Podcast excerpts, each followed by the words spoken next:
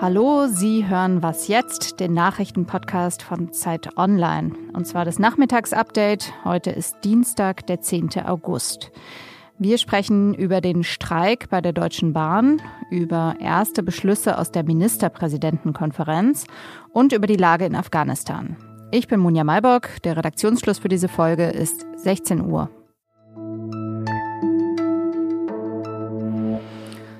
Es ist Sommer, also Reisezeit. Wer auf dem Weg in den Urlaub nicht im Stau stehen will und außerdem das Klima schonen möchte, der fährt ja mit der Bahn. Ab heute Abend ist es allerdings etwas schwieriger. Es soll nämlich gestreikt werden. Ab 19 Uhr will die Lokführergewerkschaft GDL den Güterverkehr bestreiken. Ab heute Nacht ist dann auch der Personenverkehr dran.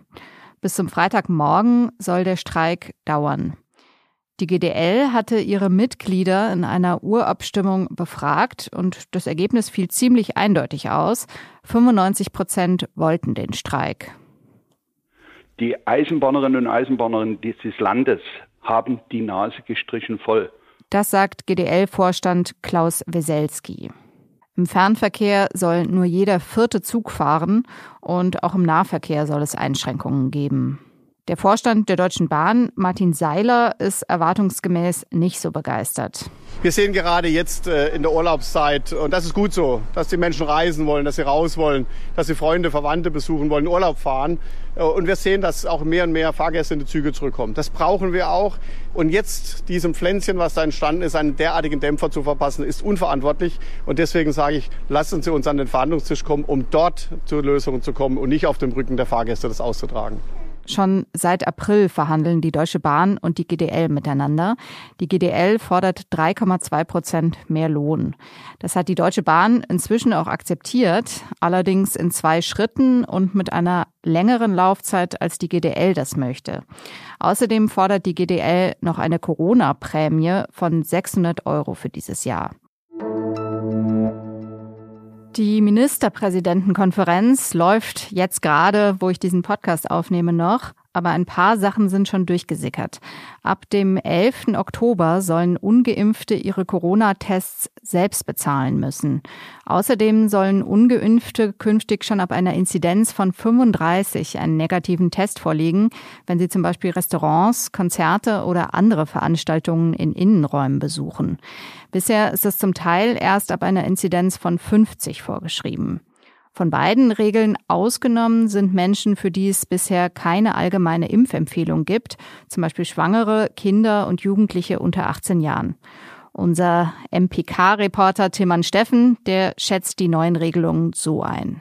Demnächst muss man für kostenlose, die bisher kostenlosen Schnelltests zahlen. Und jetzt merken erstmals all jene, die nicht geimpft sind, die sich nicht impfen lassen wollen, dass ihre Wahlfreiheit eben nicht auf Staatskosten äh, finanziert wird, sondern sie müssen jetzt selbst den Test zahlen demnächst, wenn sie eben dann ins Restaurant, ins Kino, ins Sportzentrum wollen. Ähm, und ich glaube, dahinter steckt zweifelsfrei der Gedanke, dass man auf diese Weise die Impfbereitschaft noch mal ein klein wenig nach oben drücken will. Und morgen früh bringt sie dazu meine Kollegin Pia Rauschenberger auf den aktuellen Stand.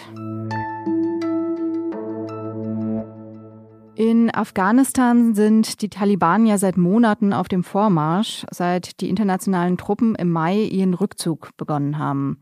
Mittlerweile kontrollieren sie rund drei Viertel aller Bezirke und sie nehmen auch immer mehr Städte ein. Zuletzt zum Beispiel Saranj im Westen des Landes und Shebergan, Talokan und Kunduz im Norden.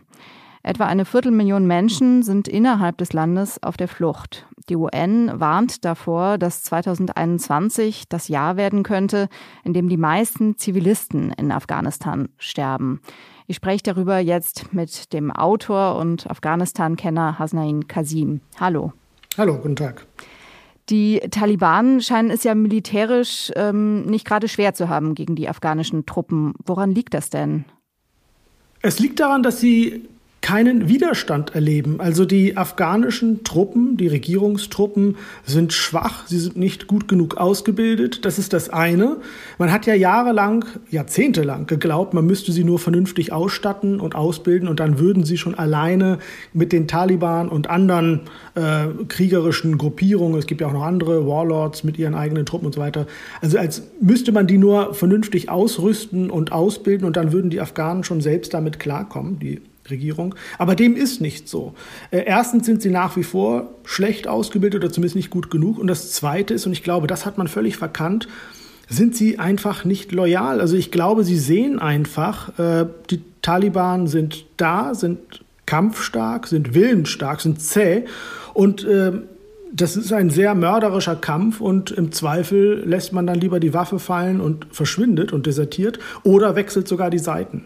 Und das ist eben ein großes Problem, ist, dass die Taliban auch mit jedem weiteren militärischen Erfolg, den sie haben, äh, zunehmend weniger auf Widerstand stoßen.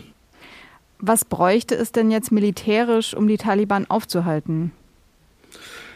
Das wird, glaube ich, sehr schwierig. Es ist nicht unmöglich, aber es wird sehr schwierig, weil der Westen ähm, und die internationalen Truppen entschieden haben, aus Afghanistan abzuziehen, allen voran die USA. Und äh, damit ist im Grunde genommen die Entscheidung getroffen. Ohne Hilfe von außen wird dieser Vormarsch der Taliban nicht zu stoppen sein. Die afghanischen Truppen werden das nicht alleine können. Möglich und denkbar ist, dass man vielleicht doch eine kleine Einheit dort lässt, in verschiedenen Teilen überall kleine Einheiten lässt, dass man weiterhin Luftangriffe fliegt, um afghanische Truppen zu unterstützen, dass man Drohnen einsetzt, was auch immer. Aber das setzt voraus, dass die internationale Gemeinschaft bereit ist, sich weiter in Afghanistan zu engagieren. Und das scheint im Moment, glaube ich, nicht so der Fall zu sein. 20 Jahre hat ja jetzt dieser internationale Einsatz gedauert und ähm, ja, mit Blick auf die jüngsten Eroberungen der Taliban kann man ja fragen, ob der überhaupt irgendwas gebracht hat. Was meinst du? Hinterher ist man immer schlauer. Aus heutiger Sicht hat er nichts gebracht. Es ist eine Niederlage, das muss man ganz klar so sagen. Aber auf der anderen Seite muss ich auch sagen, ich persönlich habe damals 2001 den Einsatz befürwortet, denn Afghanistan hat mit den Taliban an der Macht Al-Qaida beherbergt. Von dort ging eine massive Gefahr aus für die Welt. Und ich glaube, es war richtig damals, es zu versuchen. Es hat eben nicht funktioniert, auch weil die USA sich beispielsweise unter George Bush George W. Bush nicht auf Afghanistan konzentriert haben, sondern 2003 ein ziemlich unsinniges äh, Militärmanöver da in, in, im Irak gestartet haben und auch dort übrigens äh, für verheerende Situationen gesorgt haben. Ähm, also man hat sich nicht auf Afghanistan konzentriert und hat nicht das erreicht, was man hätte vielleicht erreichen können. Ich danke dir. Danke auch.